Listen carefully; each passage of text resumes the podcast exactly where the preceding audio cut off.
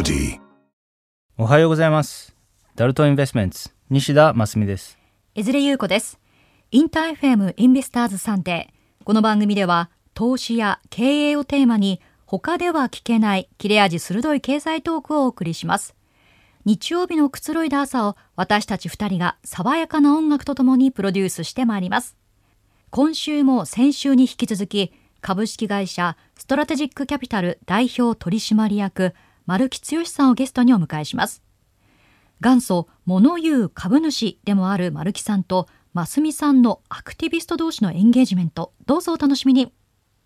Investors Sunday. インター FM インベスターズサンデー西田真澄です。江連優子ですゲストをご紹介しましょう株式会社ストラテジックキャピタル代表取締役丸木剛さんですおはようございますおはようございます。それでは丸木さんのプロフィールを簡単にご紹介します。1959年生まれ東京都出身。東京大学卒業後1982年に野村証券に入社。その後村上ファンドの前身である株式会社 M&A コンサルティング。後のマックアセットマネジメントの創業メンバーとして日本初のアクティビストファンドの運用を行いました。村上ファンド解散後の2012年に株式会社ストラテジックキャピタルを設立。今もなお日本を代表するアクティビストとして日々発信を続けていらっしゃいます。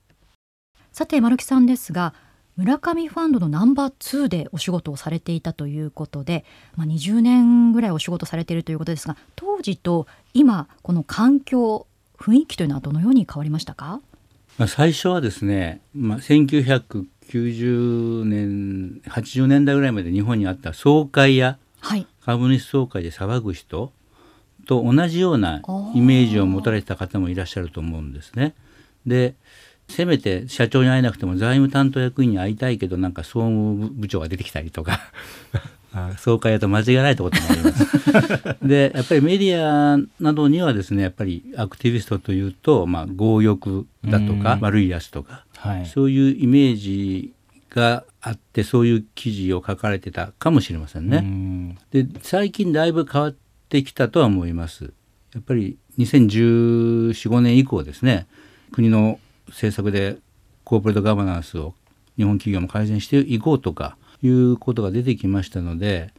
で私もまあ昔の反省も踏まえてねアクティビストとしてはもうアクティビストですって言ってやってるんですけども非常に真面目にやってると真摯にやってるんだということを理解されるようには努力してきたつもりなんです。だからこういう投資家として経営者さんと会う時もね昔は自分が慣れていなかったのでちょっと感情的に言ったこともあるんです、はい、そうしないと 真澄さん笑ってますけど、そうしないと言えなかったんです、厳しいことが。はい、自分に喝を入れて言わないと。今はだいぶあの普通のトーンで普通の顔で言うことだけ厳しく言うと、いうことができるようになってきたと思いますしそれから情報発信についても、まあ、いろんなあのウェブサイトとかでも発信するのとに加えてですね例えばパブリックコメントを金融庁とか東証とか経産省が募集している時はですね、まあ、自分の仕事に余力があれば必ずコメントを出すと、でそれもまあまともだと思われるようなことをちゃんと出すというようなことですとかね、まあ、日頃の言動から気をつけてやるようにはしています。でだいぶメディアの記事の書かれ方も変わってきたように思います。そうですね。やはりあの対話する時って結構まあ気を使わないといけないことが多くてですね。やはり経営の方もその道そのビジネスで30年40年やられてきた方なので、まあこういった投資家としてまあご面談をいただけるんですけれども、やられてるビジネスに対して最大のリスペクトはいつも持って挑んでいます。ただ一方でやはりその中で株価に対して厳しいことを言わないといけないこともあるので、その辺はあこれを言ったら怒るんだろうなとか思うんですけれども言わないと多分誰にも言われないことが多いのでもう本当に心を鬼にしてあのこんなことをあの若造に言われるの嫌なんだろうなとか思いつつお伝えしないといけないことはもう多々あると思います。確かに経営者の方にね意見を言える方っていうのは限られてますもんね。はい、まあ株主っていうのは本当に一番適切な 立場だと思いますよ。投票して選んでるわけですから。有権者ですから。主権者ですからね。アクティビストっていうのはやはりネガティブな印象っていうのはまあ多分皆さんお持ちだと思うんですけれども逆にこういったまあ活動の中で、まあ、経営の方々に感謝されたっていうのはあるものなんでしょうか？直接にね感謝してもの言葉をもらったことはないですね。はい、でもあの株価がずっと上がって、はい。そのまま推移してる企業がほとんどなんで、はい。感謝していただいてるんじゃないかと思いますしまあ少なくともねはい。あの我々どっちにしても5%から10%の株しか持ってないわけですから多くの場合。多くの株主に喜んでもらってる感謝してもらってるというのは感じます。うん。時々そういうふうに言ってくださる方もいるし、はい、やっぱり経営者に感謝されるよりはあの他の株主に感謝される方が、そっちの方がいいって言うと経営者さんに怒られちゃうけど、は はい。い、そう思います。そうですね。丸木さんは結構株主総会の前で企業の前に立ってご意見でしたりとか、まあ、提案をされている、まあ、その中で、まあ、その企業からのレスポンスっていうのはまちまちだと思うんですけれどもその総会って結構あの個人株主っていう、えーまあ、個人投資家がまあ非常に多く出席されているっていうイメージを僕個人は持っています。はい、まあ、例えばその個人の投資家がまあ会社の株をまあ5割とか持ってたりするのでその個人の投資家に求めているものって丸木さんの中ではあるんでしょうか？そうですね。やっぱり個人の方はその意識の濃淡の差がすごく大きいので、はい。高い人とそれから本当に持ってるだけ議決権も行使しない人もたくさんいらっしゃるので大変なんですけど、はい。でも声を上げていただくこととっても大事でね、うん。例えば株主総会でも僕が本当にあの長々と喋るんですが、はい。最近やっぱりあの個人の方もねはい。私と同じようなことを話す方が増えてきたと思います。うん。で昔はね本当にアウェーでね もう本当に敵地に一人で あの行ってたって感じが最近そうでもなくなってえきたと思うし、でそういう個人の方の発言っていうのはね、うん議決権数は少なくても株主とかじゃなくても経営に届くようにおっしゃっていただくっていうのは僕はかなり意味があると思います。うんまあ、やはりこのマーケット日本市場も改善していく中で機関投資家ももちろんのこと、まあ、個人投資家もまあ意識を高く持って会社の選定に、まあ、マネジメントの考え方ですとかマネジメントに変わってほしいっていうのをやはり意識を持ちながら、まあ、こう投資していくっていうのも大事になるんですかね。そうですね、まあ、もちろん機関投資家さんに変わってもらう方が効果が大きいんですけども、はい、個人の方もそういう意識を持っていただく。だから株式会社っていうのはそういうもんだよねと、うん。株主がいろいろあの意見を言って、はい。主権者として言って、はい。で株主が雇っている経営者の方がその期待に応えていくと、うん。そういうもんだよねっていう意識が皆さんに広まるとすごくいいなとうん。思いますね。そうですね。確かに、まあ、日本の市場は、まあ、海外の市場、まあ、例えばアメリカと比べると、まあ、そういった意識が、まあ、極端に低い。そう思います。はい、あの東証リフォーム、まあまあ、プライムスタンダードに移行する中で PBR をまあ改善したいっていう、まあ、東証の意思もあってでこれを、まあ、機関投資家の皆さんにプッシュしてる。インゲージメントをもっとしてほしいっていうふうに、まあ、東証が言ってると思うんですけれども実際どうですか？その機関投資家さんも変わってきてると思いますか？その丸木さん以外のところでアクティビストなところインゲージメントのところ以外のところで機関投資家っていうのは変わってきているものなんでしょうか？変わってきていると思いますね、うん。あの会社提案の株主総会の議案への反対比率ははい。最近高くなってるし、はい。ニュースになった通りね、はい。社外取締役がいないとか女性の取締役がいない会社の社長の反対比率がすごく高かったとか、うん。いうことありましたからただすごくゆっくりとしたペースで少しずつ変わっていると。ということじゃないでしょうか。うん。はい。まあ、ペースも今後は加速化していく、うん、そうだったらいいけど それは分かんないですね。えー。うん。丸木さんのおっしゃってることってやっぱり的を置いててもうこの資本市場の中で正しいことを言ってるなと思うんですけど入ってこられた経営者の方は結構大変そうですね、そうですね。でもそういうもんだから、経営というのは。うん、あの株式会社っていうのはそういう仕組みで、うん。株主のし資本を預かってそれを増やすのが仕事ですね。で僕と真澄さんの仕事も同じなんです。言ってみれば投資家から資本を預かってそれを増やすってのが仕事じゃないですか。それが投資運用業でやってるわけで。彼らはそれぞれの事業でそれをやっているうん。ということだと思います。なるほど。じゃあはい。経営者の方も、まあ、そういった考えをきちんと持たなきゃいけないわけですよね。はい。特設ウェブサイトを作って会社さんとコミュニケーションを取るっていうのもあるかと思うんですけれども公開してない中でエンゲージメントっていうのはどのくらいやられてるものなんでしょうか？えー、と僕たちは結構直接のエンゲージメントはまあ頻度は高い方だと思いますね。そのために日本にいる意味が、はい。会社として日本にいる意味もあると思うし、はい。まあ、四半期決算の時は必ず終わったらお会いするわけだしはい。それ以外でもまあこういうことをお話ししたいと言って別途アポを取る時もあるし、はい。社外取締役には必ずお会いしするし説明会に出て不規則な質問も不規則発言も するかもしれないし、はい。当然総会にも出て、はい。えーしますから、はい。まあ、会社によっては監査役さんとお会いする時もあるしうん。リクエストしてね。だからそういう意味では一つの投資先に対して年に何回会ったりしてますかうんまたは会わなくても会っても手紙を書いたりすることもあるのでそういう意味でエンゲージメントの回数っていうのは当社はあ非常に多いうん。と思います。その代わりたくさんの投資先に投資はできないです。うんはい、やっぱりまあ10社前後とかうんいう数にしかできないです。なるほど、はい、ますみさんの会社と比較してどうですか？まあ、我々もエンゲージメントをやるんですけれども多分あの丸木さんほど濃くはあのやっていないのであの非常に参考になります。うんやっぱりその会社によって違うんですね。はい、例えばその社外取締役の方とお話しするっていうふうにおっしゃったと思うんですけれどもその社外取締役の方と会うっていうのはどういったものになるんでしょうか？まあまあ少なくとも年1回社外取締役を選ぶはい、議決権交渉するわけだから、はい。この人賛成してもいい人かどうかってまず確認するっていうのははい。一番ありますね。はい。それからあー社外取締役さんから常勤の取締役に僕たちの意見を理解してもらえればあちょっと株主の言ってることをもっともじゃないのとか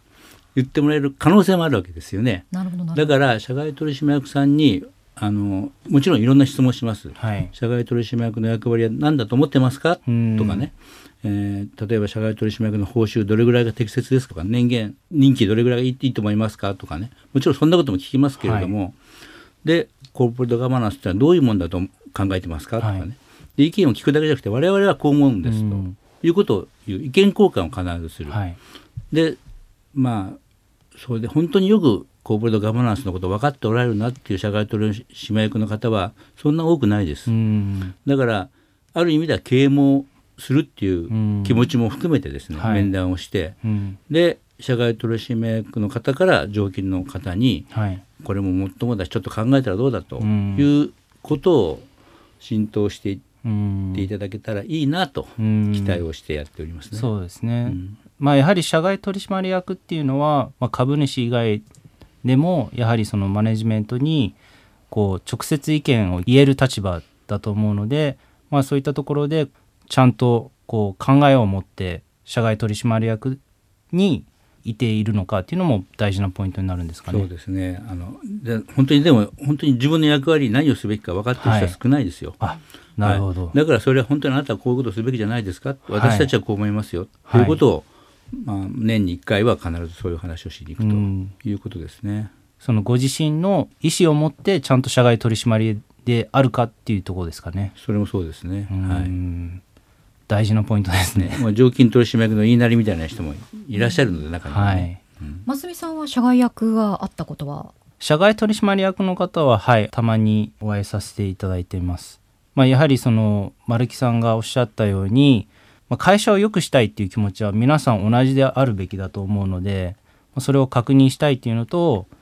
まあ、やはりちゃんと経営に対して、まあ、意見監督機能があるか、意見があるのかっていうのを非常に重要視しています。でも社外役というのはこうある意味こう株主の代表でもあるのでその一株主の意見をきちんと取り入れるっていうのも大切かもしれないですよね。はいはい。まあ、我々に限らずね機関投資家さんもねあの社外取締役に合っているところもあるらしいしやっぱり株主の意見を直接吸い上げるっていうのが社外取締役の一つの役割だと思いますよ。会社の変わるスピードっていうのも、まあ、その投資をされている中で例えば2年3年もっと長く持つものもあるというふうにおっしゃった中でその実際アクセルを踏むエンゲージメントをもっとより強めるっていうというのはどういったところが判断材料になるんでしょうか？まあ、半年1年はい。いろいろ説明してはい。説得して資料も作ってね、パワーポイントで何十ページも作ってね。でもなかなか動いてくださらないと。はい。いう時に今アクセルを踏むっていうことですかね。で、はい何が一番効果があるかわからないからうね、ん。それこそ株主提案が効果があるのか他のやり方があるのかわからないのでまあいろいろやってみるとうん。いうことですかね。うん。やはり株主提案が聞いてくるところもあれあったりですとか、まあ、特設ウェブサイトが聞いたりですとか、まあ、やはりエンゲージメントをしていく中で、まあ、何がこう会社を動かすっていうのはやはりわからないものなので、まあ、いろんなこう切り口からやっているっていう。そうですね。だから時々代表訴訟なんかもしたりね、あなるほどええしますね。え僕らダルトンでも、えー結構そのあの株主提案っていう形でやらせていただくことが非常に多くてですねでその理由が、まあ、株主提案をすることによってその取締役会で意見っていうのがあの求められるのでそういった会社の、まあ、公式的な意見考え方を持ってほしいっていうのが一つとあとその実際ほとんどがこう株価がま上がるような提案とかあのキャピタルアロケーション資本の使い方がもっと良くなる提案なんですけれどもそういった提案に対して、まあ、改めて考えていただくっていうのが、まあ、非常にあの大事だというふうに考えていてこれも我々の投資先っていうのはこの会社だけに送るですとかこの経営陣だけに送るとかではなく、えー一律皆さんに改善してほしいという思いを込めて送らせていただいています。ただまあやってて思うんですけれども、まあ、多分企業の方は嫌 嫌嫌なんだろうなと思ってあのやっています。そうですね。はい、嫌がられてますよね。まあそれは悪いことじゃなくてね、はい嫌がられるっていうのは。はい丸木さんご自身のこう仕事についてどう思ってらっしゃるんですか？僕はまあよそでも言ったことありますが投資家さんの期待はリターンなのであのリターンを出さなきゃいけない。も儲けなきゃいけないんですけど同時に自分も儲けたいえービジネスとしてねと思ってずっとやってきましたけどまあ今はその気持ちがゼロかっていうとまあゼロじゃないけど非常に低くてねやっぱり日本に元気になってもらいたい、はい、日本の経済はすごくずっと元気がないですよ。1990年代以降ですねあの株価で言うともう本当にずっと横ばいなんだけども GDP で言ってもですね本当ずっと横ばいでね GDP の伸び率は多分世界の中で下から数番目っていう感じですよねだからそのうち日本の経済というのがねもう中国に抜かれてもだいぶ経ちます10年経ちますけどアジアの大きな国にも抜かれていくかもしれませんね。まあ、それでもいいじゃないかっていう考え方もありますよ。あの経済だけが全てじゃなくてっていうのはありますけど、それで本当に幸せになれるだろうかということを考えると、やっぱり日本の経済もっと活性化してほしい、元気になってほしいと。その一億を担いたいっていうのがまあ仕事のインセンティブですね。たとえ嫌われ役になってもうん、そうです。でも、あの、経営者から嫌われてても、さっき申し上げましたけど、他の投資家からは喜ばれてるかもしれませんしね。うちの、もちろんお客さんから喜喜ばれてると思うし、あの嫌われてるっていうのもやはり嫌われれる対象となるのは各会社でも 1, 1人から多分5人ぐらいなのでそうですよね。一方で社内で変えたいと思ってる人もいるかもしれないですよはい。ね、、一方で株価が上がるとまあその従業員の皆さんも株を持ってたりするので個人投資家機関投資家もそうなんですけれどやはり株価が上がるっていうのはまあ皆さんをまあハッピーにするっていうことなのでそのためにもやはり日本の会社各会社が、まあ、資本の使い方を上手にしないとそれは達成できないので、まあ、やはりエンゲージメントはまあ嫌われるんですけれども1人とか2人とか、まあ、3人とかにやはりすごくあの必要な活動だと思って毎日会社に行っています。丸木さんどうですか？そうです。だからだから嫌われるっていうのはビジネスとして考えるとね、嫌われるからどうやったらこの嫌いな株主に出ていってもらえるだろうかと考えてもらうのも悪くないんです。そのためには株価を上げればいいんだというふうになるかもしれないです。はい。丸木さんのそのメンタルの強さっていうのはどのようにこう培われてきたんでしょうか？えそれはどうなんでしょうね。あの生まれつきかもしれない。性格それは生まれ持った性格で親に感謝するだけかもしれないな。やっぱりこうマーケットの中で生きてきたのでやっぱり鍛えられてきたところもあるんですか？あるかもしれないしやっぱりあの日々変わりますから価格が大きく下がる時もありますよね。リーマンクライシスかもしれないし東日本大震災かもしれないし、あれってやっぱり結構大きく下がった時っていうのはすごいストレスを感じるものなんですけどもそれがあまり強いすぎるとそのこのビジネスできないと思いますね。やっぱりそこをある程度耐えられるのか気にしないのか、まあ、気にしないって言ったら投資家に怒られちゃうんですけれど あの体制がある性格の方がこういうビジネスはやりやすいかもしれませんね。ね。はい、あの日本経済を良くしたいっていうふうにお話をいただいたんですけれども例えばエンゲージメントしている中でどうやったらそのそれが日本経済に良くなっていくもんなんですかね。こう、まあ、株価が上がるっていうのは一つわかると思うんですけれども実際のやはりビジネスのやり方が改善されるとか儲からないビジネスをしなくなるですとか。まあ、経営者として、はい。あのより株主のためにリターンを上げるとそういう発想が浸透するっていうことうん。だと思いますね。それが今まで日本の経営者さんにちょっと足りなかったんじゃないかって僕は思っていますね。うん。リターンが上がらないとそのいわゆる儲からないと給料を上げる原資にならないですしあと先ほどおっしゃったお話の中でリスクを取らないと、まあ、結果お金を使わないので日本経済に良くならないとか、そういうとこなんですかね。そうです。まずお金食べ込んじゃったらうん。滞留しちゃうから、はい。良くないですよね。それが循環しないといけない。株主に渡してもいいし従業員に渡してもいいんだけどもはい。循環しなきゃいけないし、それからそもそもの利益率が低いっていう問題もやっぱりうん。日本の企業の場合ありますからそれを高めるためにどうすればいいかっていうのを考えてもらわなきゃいけないし、うん。ただ我々の場合はそんな、まあ、ダルトンさんほどのアセットの大きさもないのでね。あまり大きなことは言えないので、まああの小さなことをコツコツとやっていくかなと思ってます。はい。はい。あの我々でもストラテジックキャピタルさんの丸木さんのやはりパイオニアなのでこのインゲージメントの仕方ですとか対話の仕方ですとかそれを作ってきていただいた方だと思っているのであの本当にいつもあのいろんな活動をウェブサイトですとか、まあ、メディアとかで拝見させていただいてるんですけれども本当にあのすごいなと感心して はい見ております。いやいやあのあなたの一緒に来られたジェイミーさんにも言ったけど僕のことを過大評価しないように、はい、はい、ありがとうございます。えさてインベスターズサンデーストラテジックキャピタル代表取締役丸木剛さんをお迎えしてお話を伺ってきましたがそろそろお時間になりました丸木さんからラジオをお聞きの方へ何かお知らせがありましたらぜひともお願いします。大した話じゃないんですけどあのこれから本を書きますので、来年の春頃出ると思いますが、まあ、私があちこちで喋ってきたようなことをまとめて本にできたらいいなと思って、今これから準備をするところであります。長い20年以上のこのキャリアをまあ、キャリアはちょっとだけ書くかもしれませんけど あのどういうふうに日本の企業について考えてるかとかね個別の事象についてどういうふうに考えてるかというようなことを書きたいなと思っていますね。勉強になりそうですねいやーもう勉強しかないと思います。はい本日のゲストはストラテジックキャピタル代表取締役丸木剛さんでした。ありがとうございました。ありがとうございました。Investors Sunday. インター FM Investors Sunday そろそろお別れの時間です。2週にわたりストラテジックキャピタル代表取締役丸木剛さんをお迎えしました。ますみさんいかがでしたか？